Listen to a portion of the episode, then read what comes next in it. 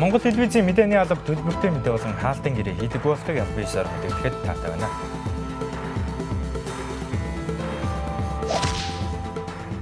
Үдшийн мэдээ мэдээллийн хөтөлбөр эхэлж байна. Өнөөдрийн хөтөлбөрөөр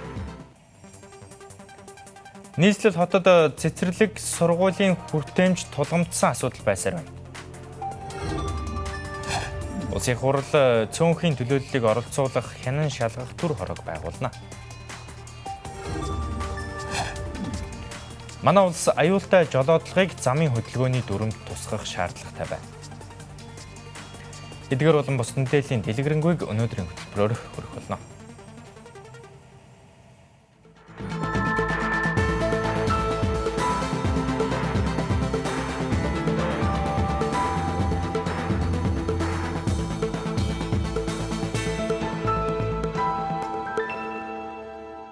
Эхний мэдээг танилцуулъя.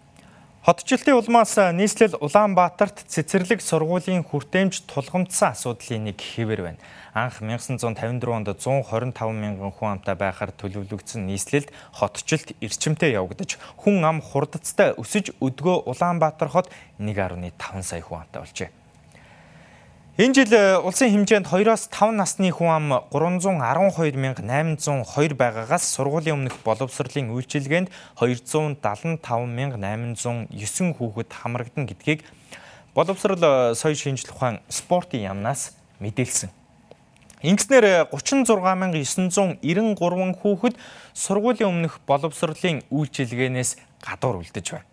Тэгвэл улсын хэмжээнд цэцэрлэгийн үйлчилгээнээс гадуур үлдэж болзошгүй хүүхдүүдийн 80% нь нийслэл Улаанбаатар хотод төвлөрч байгаа юм. Боловсрол э, соёл шинжлэх ухаан спортын яамнаас хүүхэд бүрийг цэцэрлэгт хамруулах зорилтыг хэрэгжүүлэхээр болж цэцэрлэггүй хүүхдийг цэцэрлэгт хамруулах хэд хэдэн боломж байгааг ажил хэрэг болгохоор болсныг мэдээлж байгаа.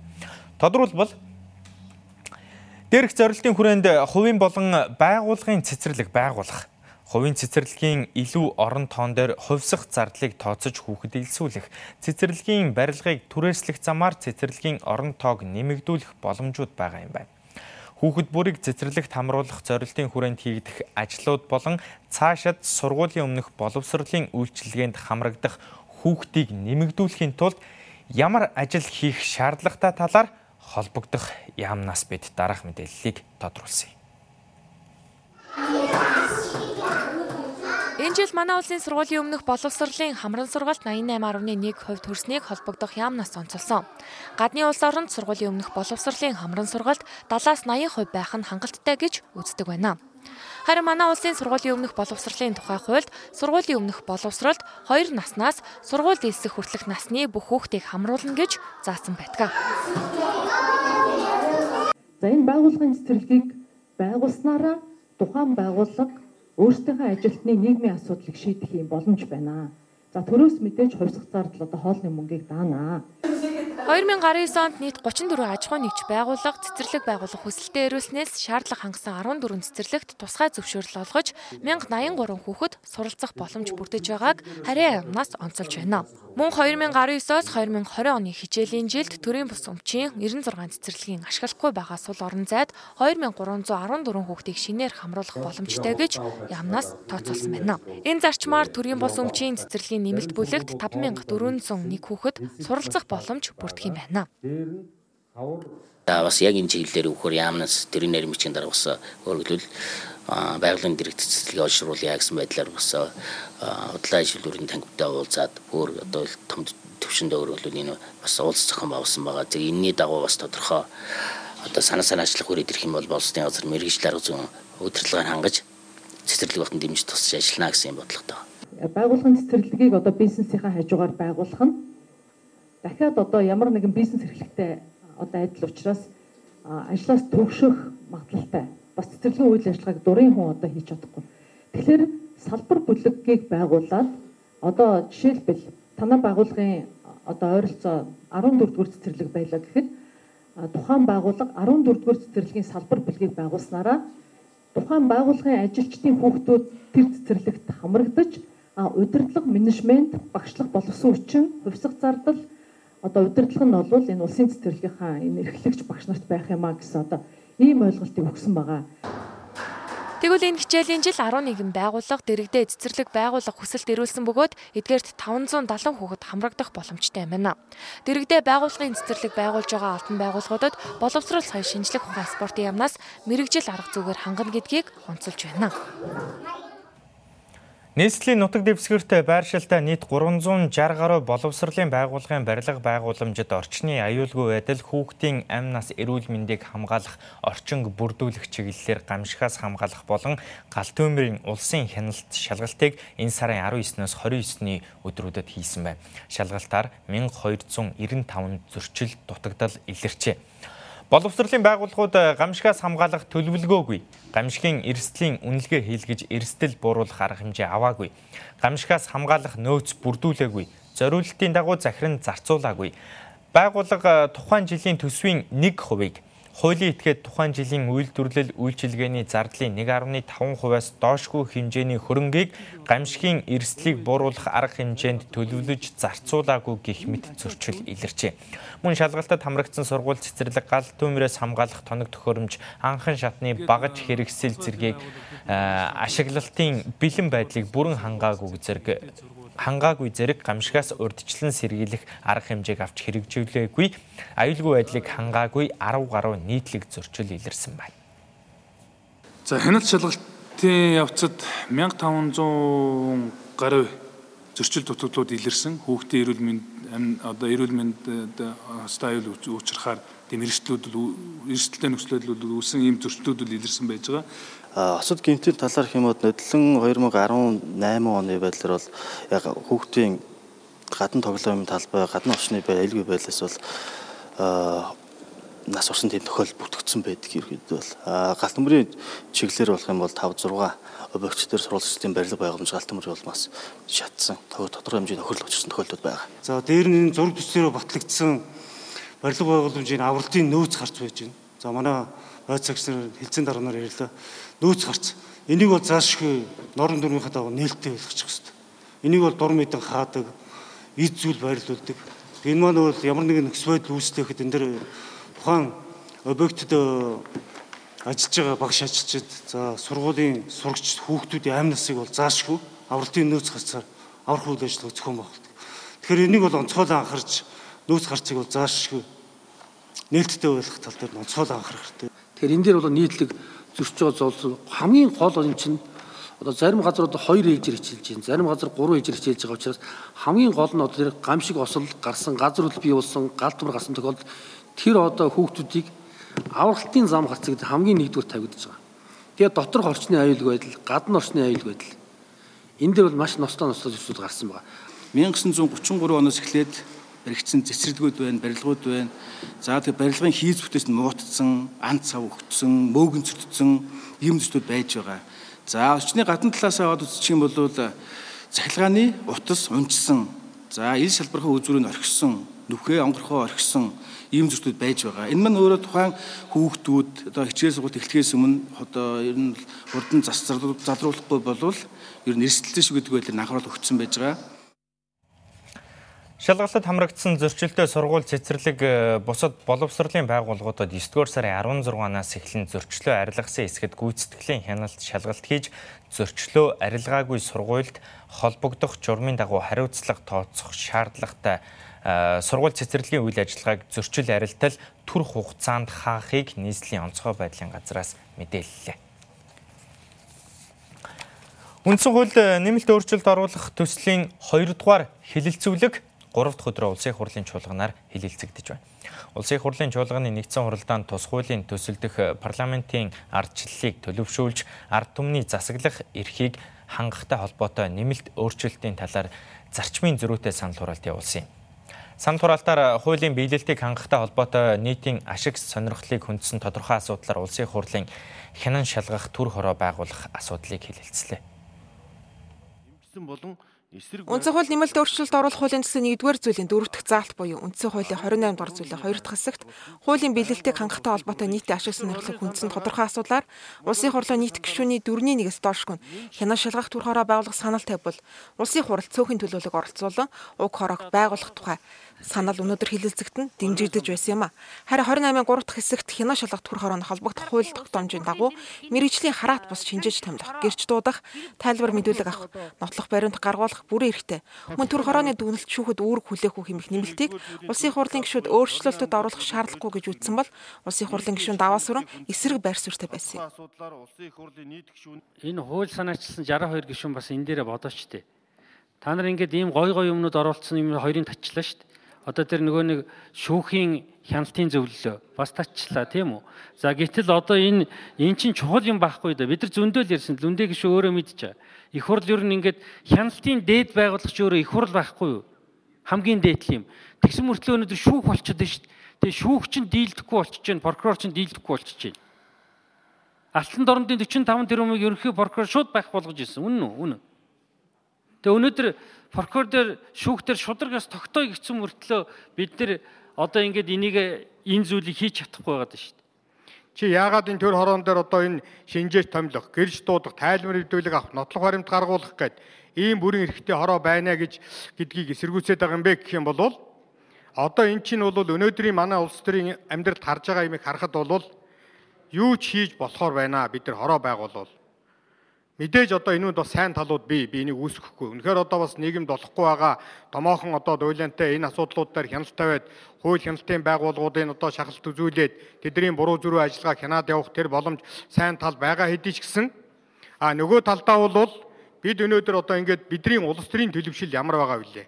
Энэ улс төрийн төлөвшил ийм сул байгаа үед бол нөгөө ёстой жинхэнэ цэгэн чиний хар ямыг уулын чинээ уулгаж уулын чиний хар ямыг цэгэн чинээ уулгад доош нь хийж болох боломжийг эндээс бид нар бүрдүүлж гарах магадaltaй. Гişүүд санаачилсан. А гэхдээ бол манай гişүүд их ярьсан. Энэ хит их шүүх хэрэг мэдлэг рүү халдсан. А энийгөө далимдуулаад өшөө цаашаа одоо юу гэдэг хуулийн бас нуглаа завхар гарч магадгүй байна. Тийм болохоор энийг хасъя. Гэхдээ органик хуулиндаа маш тодорхой оруулж гэж санал гарсан учраас энийг одоо дэмжихгүй байгаад органик хуулиараа зохицуулъя гэж үздсэн байгаа. За энэ санал ингээд дэмжигдээгүй тохиолдолд А энэ саналыг хасах гэсэн одоо арднаас гишүүн тэмүүлэн гишүүн нарын гаргасан ажлын хэсэг дэмжсэн төрийн байгуулалтын байнгын ороо дэмжсэн саналаар санал хураах шаардлагагүй болно. Ингээд цаашдаа бас их хурлын дарга яг ийм байдлаар тий ингээд явчихаараа гэдгийг хүсье. Энэ 30 жилийн хамгийн зовлонтой юм бол төрийн өндөр албан тушаалтанд дураар авирлах явдал байсан. Сонгогдхийн өмнө баахан шударгаас сайхан юм ярьж байгаад гарч ирчгээд бүлэглэл үүсгдэг, бүлэглэлдээ үйлчилдэг. Ингэсээр байгаад өнөөдөр энэ хүндрэлтэй нөхцөлийг үүсгэсэн нууц биш ээ. Энэ шүүх прокурор чинь бүх насаараа томилогдож явж байгаад дуртай болгоно хийж байна. Бүх насны томилгоонд аарахж байна. Хараа тус байдал гэдэг үгд аарахж байна. Нүдэн дээр харж байхад гэмгэ хүмүүсийг аваасаад хэрэг дээр болоод бүх насаараа хорох цаазын ялыг дураараа унагдуулж байна. Ийм юм чинь их хурлаар хэлцэхгүй бол болохгүй нэ. Энийг нэг ойлгож үзээд энийг дэмжиж өгчөөч. Мемтогт гишүүн та нар энэс тэр органик хууль руу битгий түлх гээд бай. Органик хууль руу түлх явах юм бол дараачийн үеийн гарч ирж ягаад энэ өнөөдөр ярьж байгаа юм чинь байхгүй болгож хаяад дураараа авиралдаг юм аваад үлднэ. Ингээд 28-ийн 1 2 дахь хэсэгт нэмэлт заалтуудад санал хураан гишүүдийн дийлэнх нь дэмжлээ. Улсын хурлын чуулганы нэгдсэн хуралдаанаар үндсэн хуульд нэмэлт өөрчлөлт оруулах төслийн 2 дугаар хэлэлцүүлгийн эхний өдрүүдэд Улсын хурлын гишүүдийн эрц бүрдээгүйгээс хэд хэдэн удаа хойшилж байсан. Тэгвэл өнөөдөр улсын хурлын чуулганы эрц бүрдэж 80.3% та байсан ч цөөнгүй гишүүд тодорхойгүй шалтгаанаар хуралдаа суугаагүйд улсын хурлын дарга болон улсын хурлын гишүүн нэмд орж шүүмжилдээ хандаж байгаагаа илэрхийлсэн. Тодруулбал гишүүн сод билэг, Жавхлан, Эрдэнэт, Хөрлбаатар, Болд болон Наранхуу нар энд багтаж байгаа юм. Мөн ардчилсан намын зөвлөлийн гишүүд ч хуралдаа бүрэн суугаагүйгээс гадна ерөнхийлөгчийн бие төлөөлөл хуралдаанд суух ёстой байсан гэдгийг гишүүд хэлж байна. Үндсэн хуулийн асуудал улс орны амин чухал эрх ашигын асуудалтай магадгүй дараагийн 10 жилд ярих болцоогүй юм асуудал ярьж хахад яагаад энэ хүмүүс чинь ирдэггүй юм? Хэн болчихсон юм, юу болчихсон? Жаргал тулгын Эрдэнэт нэг удаа сонгогдоод ерөнхий сайд болсон. Хоёр ч юм уу. Энэ нэмт нэм таашрын номтой хоёр ганц удаа сонгогдоод сайд болсон. Хоёр дахь. Эдэн хайц. Энэ утхан бэлгийн сод бэлэг хайц. аав нэг хурлын гишүүн байсан, ээж нэг хурлын гишүүн байсан, өөрөө болсон. Монголын төр Монголын Монгол ардын нам хоёр энэ гэрүүлд бүх чадах чинээгээр тусал дэмжиж явсан. Энэ хүн чаашаал голчт. Санамсаргуудаар оролцохгүй байгаа гişүүд энийг анхаараарай. Нямдарч гişүүний анхааруулж хэлж байгаа зүйл шүү. Тэгээд эсэргүүцэд юм яриад байх шаардлагагүй юм. Энэ саяны нэр дурдсан гişүүд Яагаад энэ чуулганд оролцдоггүй? Яагаад ингэж энэ ажилд оролцохгүй мөртлөө гинт өөр өөр юм яриад. Хуралдаас суухгүй байгаа улсууд ч бас ямар нэгэн шалтгаан шалтгаантай л байж таарна шүү дээ. Ар гэрийнх нь ар гэрийнх нь би хаана өвчтэй байгаа улсууд байж байгаа. Тинч ажил явдалтай хүмүүс байгаа. Гих мэтэр одоо хүний хаан тодорхойгүй хитэн гişүн байна л да. Тэгэхээр энэ санаатаагаар ирэхгүй байгаа гэж ойлгох дагдлаа санаатаагаар юм байхгүй хөө тэр өн тэр чи нэг санаатай санаандгүй буюу тийм бол байхгүй ямар нэгэн тийм зохион байгуулалт юмнууд бол байхгүй л гэж би бол бодож байна. Техникийн бүрэн бүтэн байдал дээр үнэхээр бас одоо шүмжлэлтэй хандж байна. Миний хувьд бол яг тэгэхээр өнөөдөр ихэд яг миний хажууд сууж байгаа Цогтбаатар гишүүн 2 3 удаа Кнопо эхнээс нь дараа л хилээд байхад ажиллахгүй байх жишээтэй. Тийм учраас ийм хариуцлагатай үед бол гишүүдийн санал бол яг протоколдоо дараа нь заалт бүрээрээ аль гişүн дэмжсэн аль нь дэмжээгүй гэдэг орох учраас үнэхээр одоо дараа дайхад орохгүй байгаад ингээд эсрэг саналаар протоколд үлдэж бол болохгүй тийм учраас улсын хурлын ажлын алба бол энэ тал дээр үнэхээр хариуцлагатай хандах ёстой. Үндсэн хуульд 2000 онд оруулсан нэмэлт өөрчлөлтийг нэг өдрийн дотор баталж байсан. Харин 150 гаруй зарчмын зөрүүтэй санал хэлцэх 2 дугаар хэлэлцүүлэгт үн шиг алдаа дахиж гаргахгүй байхыг улсын хурлын гишүүдийг хариуцлагатайгаар хандахыг Ахмад гишүүдийн төлөөлөл хэлсэн. Одоо үргэлжлүүлээд э, зарим үйл явдлын хурангуй мэдээллийг үзэгч та бүхэнд хүргье. Бүгд хамт Хятад улсын засгийн газраас Монгол улсын засгийн газарт олгох хөнгөлөлтөө зээлийн хөрөнгөөр хэрэгжүүлж байгаа гүүрэн гарц барих төсөл буюу Home Plaza-гийн уулзуураас нарны зам хүртэлх бүтээн байгуулалтын ажлыг 2018 онд эхлүүлсэн. Энэхүү бүтээн байгуулалтад нийт 477 м урт гүүр барьж энэ оны 10 дугаар сард дуусгах төлөвлөгөөтэй байгаа. Харин гүйцэтгэгч компани зүгээс төлөвлөгөөний дагуу 9 дугаар сарын 15-ны өдөр багтааж э, тээврийн цагдаагийн албанаас Home Plaza руу чиглэсэн хоёр талын хөдөлгөөнийг эхний хэсгийг нээн гэдгээ мэдгдлээ. Ихтэй сургуулиудын оюутны цахим картыг 9 дугаар сарын 6-ны өдрөөс олгож эхлэхээр болжээ. Нийслэлийн боловсролын газар шинээр карт захиалах хүсэлтэд оюутнуудын материалыг өнөөдрөөс эхлэн 9 дугаар сарын 5 хүртэл авах юм байна. Шинээр авч байгаа оюутнууд цахим картаа 3600 төгрөгөөр захиалах бол хугацааг нь сунгаж байгаа оюутнууд 1000 төгрөг төлнө. Энэ жилээс смарт картын сунгалтын хугацааг уртасгаж 9 дугаар сараас эх оны 6 дугаар сар хүртэл сунгахаар өөрчлөлт оруулжээ. Нийслэлийн ерөнхий төлөвлөгөөний дагуу нийслэлд автомашины худалдаа эрхлэх нэг цэгийг хааж э, тогтчулсан байдаг. Энэ цэг нээлттэй үйл ажиллагаа явуулж байгаа бөгөөд бүх худалдаа энэ газар төвлөрөх зохицуулалттай. Гэвч нийслэлийн засаг даргын тамган газраас Монгол улсын нийслэлд хууль бусаар газар эзэмшиж байгаа бол газрыг зориултын бусаар ашиглаж буй газруудын зөрчил арилгах арга хэмжээг зохион байгуулахад 15 иргэн аж ахуй нэгж зөрчилтэй гэж гарсан байна. 2019 оны ургацын урдчилсан балансыг хүнс хөдөө аж ахуй хөнгөн үйлдвэрийн яамнаас танилцууллаа. Энэ намрын цаг агаар ургац хураан авахд харьцангуй тааламжгүй байгаа учраас ургац хураан авалтын бэлтгэл ажлыг сайтар хангах ёстой байна. Энэ жил ургац хураалтын ажил 9 дугаар сарын 10-наас эхэлж 10 дугаар сарын 25 гэхэд талбайн ажлаа дуусгах зорилт тавьж байгааг хүнс хөдөө аж ахуй хөнгөн үйлдвэрийн яамнаас онцолж байна. Энэ жил ургац хураалтын үеэрх цагаагаар тармил ургамал боловсрох ялангуяа үр тарианы боловсрох хугацаанд сөргөөр нөлөөсөн намар болж байна. Энэ жил манай улс дотоодын улаан буудай төмөсний хэрэгцээг 100%, хүнсний ногоог 54% хангах ургац хураа авах урьдчилсан дүн гараад байна. Урьдчилсан балансаар бол бид хэрэгцээт улаан буудаа төмөснийхээ хэрэгцээг дотоодын ургацаас хангах юм боломжтой гэсэн тооцоо гарч байгаа. За хүнсний ногооны хувьд бол 54 орчим хувийн хангамжтай байна гэсэн ийм төлөв гарч байна. Тэгэхдээ зэрэг энэс цааш бид одоо яг энэ баланст гарч байгаа ургацыг одоо бүрэн дүүрэн авч чадах хэсэг маань энэ намрын ургацралтын ажлыг хэрхэн зохион байгуулах, цагаарын төлөв байдалтай уялдж одоо маш уян хатан ийм шуурхай шийдвэрүүдийг гаргаж явах зайлшгүй шаардлагатай. Энэ жил 100000 га талбайн үр тариа мөндөрт зөхөгцсөн учраас хураан хургац өмнөх жилээс харьцангуй бага байгааг мэдээллээ. Манай улс ургац хураалтыг харьцангуй түргэн шуурхай 20-с 21 хоногт явуулж дуусах техникийн хүчин чадалтайч ургац хураалтын ажилд цаг агаарын байдал онцгой нөлөөтэй байна. Энэ жилийн ургац хураалтанд 1000 гаруй цэрэг оролцох бол аж ахуй нэгжүүд ургац хураалтанд шаардлагатай хүн хүчийг оролцуулах хүсэлтэй хүнс хөдөө аж ахуй хөнгөн үйлдвэрийн яамд ирүүлж яам холбон зуучлах зохион байгуулалт хийн гэдгийг мэдээллээ. 1-р сарын дунд 10 хоногийн дундаас хойш бол 90 тариалангийн нутгаар нэлен хийдэ бол нэлен зочмог ширүүлсэн сэрүүлсэн. За тэр үеэр бол цас орох магадaltaй гэсэн ийм төлөв өгч байгаа юм. Тийм учраас аль болох энэ одоо байгаль цагаар энэ их олон эрсдлүүдийг даваад тэгээд тариаланчдын маань бас их нөрөх хөдөлмөр орж ургуулсан энэ тармил ургамал ургацаа бол аль болох хаягдлаггүй богино хугацаанд шуурхай авч хураалтаа явуулах ийм ажил арга хэмжээнүүдийг энэ төлөвлөлтөнд оруулаад явж байна. Энэ жил тариалангийн бүс нутгаар 6 дугаар сарын дунд 7 дугаар сарын дунд хүртэл хурд тундс ороогүй учраас тарианы болц намхан сэрэг бутлалтгүй байжээ. Харин 7 8 дугаар сарын сүүлээр орсон үргэлжилсэн борооны улмаас тариа хинзэлж ургасан байна.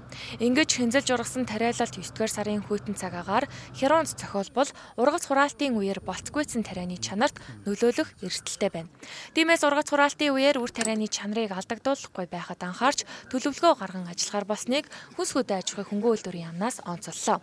Харин цаг агаар тогтун байвал ургац хураалтыг богино хугацаанд шуурхай явуулах боломжтой байна. Өнгөрөгч лав гарагт дүнжин гараа худалдааны төвийн урд замд уралдаж байсан машин осолдож 3 хүн нас барсан харамсалтай хэрэг гарсан. Уг нь спорт машины уралдаан дрифтэд тодорхой хуулийн зохицуулт байх ёстой ч манай улсын тухайд зөрчлийн хуулиар л хязгаарлагдаж байна. Дэлхийн бусад улсууд ялангуяа Оросын холбооны улс, Америк нэгдсэн улс, Англи зэрэг улсуудын замын хөдөлгөөний тухай хуульд аюултай жолоодлогын талаар заасан байдаг. Үүнд тээврийн хэрэгслийн жолооч арх мансууруулах буюу сэтгцэд нөлөөлөх бодис хэрэглэх, хурд хэтрүүлэх, уралдах, дрифт хийх, замаар зорчиж яваа зорчигчдод ямар нэгэн байдлаар цаад учруулах зэргийг аюултай жолоодлого гэж тодорхойлж заасан байдаг. Дээрх тохиолдлуудад хүний амнаас хохироогүй байсан ч 2 жилийн хорих ял оногдуулдаг юм байна. Харин манай улсын замын хөдөлгөөний дүрмд байрлан явах журам, чиг өөрчлөх журам зөрчсөн гэж үзэн дрифт хийх, тоноглогдсон машинаар уралдах зэрэгт хариуцлага тооцож зөрчлийн хуулиар 20 мянган төгрөгөөр торгодог юм. Өнгөрсөн 5 гарагт гарсан томоохон осол дахин давтагдахгүй гэх баталгаа байхгүй. Учир нь уралдаан ихэвчлэн шин оройн цагаар зохион байгуулагддгийн дээр уралдаан болж байгаа газрыг иргэд мэдээлсэн боловч цагдаагийн хүн хүч дутмагтул тэр бүр зөрчил гаргасан этгээдүүдэд хариуцлага тооцох боломжгүй байдаг юм байна. Мөн хуулийн зохицуулалт хангалттай биш байгаа нь аюул дагуулж байна. Иймээс замын хөдөлгөөний дүрмд энэ тухай заалт оруулах шаардлага зайлшгүй байгаамаа. Зөвхөн одоо ерөнхийдөө тухайн дүрмийг зөрчсөн үйлдэл дээр нь одоо 20 мянган төгрөгийн торгуул оногдуулах за яг урсгал сөрсөн бол эрхийг хасгах байд юм уу? Ийм шийтгэлүүд байдаг боловч яг одоо тэр санаатаагаар гэж хэлж болох тэр одоо уралдаан тэмцээн зохион байгуул зохион байгуулалтад уралдаан тэмцээн хийдэг одоо ийм зохион байгуулалтаар одоо уралдаан тэмцээнд оролцож байгаа байдалтай гар одоо гудам зам хөдлөөнд ингэж оролцож байгаа асуудлыг бол тусад нь одоо авч үзэж одоо шийтгэл оногдуулдаг хатуу хоригддаг ийм зохицуулдаг бол Монгол улсын одоо дүрм замын хөдөлгөөний дүрм зөрчлийн хөлөнд бол оруулах хэрэгтэй шаардлага бол байгаа гэж цагдаагийн байгууллагаас л үзэж энэ талаар бол холбогдох газар санал өгч одоо ингэж ажиллаж байгаа. Мөн иргэд тээврийн цагдаагийн албаны папарац трафик болон e-police цахим хуудсанд зөвшөөрөлгүй авторулдаан дрифт хийж байгаа бичлэгийг илгээхдээ тээврийн хэрэгслийн дугаарыг тодор харуулсан байх хэрэгтэйг анхааруулж байна. Дорнод аймгаас бидэнд мэдээ ирүүлсэн байна. Улсын хэмжээнд үйл ажиллагаа явуулж байгаа ихтэйд сургуулиудын дийлэнх нь Улаанбаатар хот төвлөрч цөөн тооны сургууль хөдөө орон нутагт байдаг. Тэгвэл тэдгээрийн нэг болох Дорнод аймгийн Дорнод их сургууль боловсролын чанараа дээшлүүлэх үүднээс гадаад харилцаагаа өргөжүүлэхэд илүүтэй анхаарч байгаа юм байна. Тус сургууль Япон улсын Гакушун их сургуультай хамтран ажиллах гэрээ байгуулжээ. Улсын хэмжээнд дээд боловсролын сургалтын 94 байгууллага үйл ажиллагаагаа явуулж байгаагаас 86 нь Улаанбаатар хотод, 8 нь хөдөө орон нутагт байна. Дорнод их сургууль нь гадаад харилцаагаа хөгжүүлэх үүднээс Япон улсын Кагуши их сургуультай хамтран ажиллахаар болсон байна. Хоёр улсын багш оюутнууд туршлага судлах, хэл соёлоос суралцах, эрдэм шинжилгээ судалгааны ажил дээр хамтран ажиллах давуу талтайг сургуулийн удирдлагууд онцоллоо. Хамтын ажиллагааны гэрээний хүрээнд Япон улсын Кагуши их сургуулийн 22 оюутан, 4 багшийн хамт Дорнод аймагт хүрэлцэн ирсэн байна. Тэд энэ сарын 22-наас 27-ны өдрүүдэд Баян Түмэн суманд 800 гаруй мод тарьж Монгол ёс заншил өв уламжлалаа сурталчлан таниулах зорилгоор морь унах, тэмээ унах, шагаа шүүрэх, үнээс ах цагаан идэ боловсруулах болон олон төрөлт тэмцээн уралдааныг зохион байгуулж хамтын ажиллагаагаа амжилттай эхлүүлжээ сургуультай гэрээ байгуулахын хүн 2 жил одоо хоорондоо саналаа солилцож гэрээ хилцлээ хийсний үндсэн дээр өнөөдөр бидний одоо яг гэрээ албан ёсоор байгуулагдаж байна. Монгол улсад анх удаага ирж байна. Үнэхээр сайхан орн байна. Энд ирээд анх удаа морь унаж, өхөр сааж, цагаан идэг хэрхэн боловсруулж, ааруул цэцгий, шар тос зэргийг хэрхэн хийдгийг харж мэдэж авлаа. Дараа дахин ирэхийг маш их хүсэж байна. Япон улсын Кагуши их сургууль нь 1847 онд байгуулагдан Японы эзэн хааны өр хүүхдүүд язгууртнуудыг сургаж байсан түүхтэй сургууль юм байна. Бид та бүхэндээ үдшийн мэдээ хөтөлбөрөөр хүргэлээ. Улс төрийн нам эвслээс ангид хаалтын гэрээгүй аж ахуй нэгж байгууллагын захиалгагүй төлбөргүй мэдээ мэдээллийг хүлээн авч үзсэн танд баярлалаа. Танд хөтөлбөртэй холбоотой санал хүсэлт байвал дараах хаяг болон утсаар бидэнд илгээгээрэй.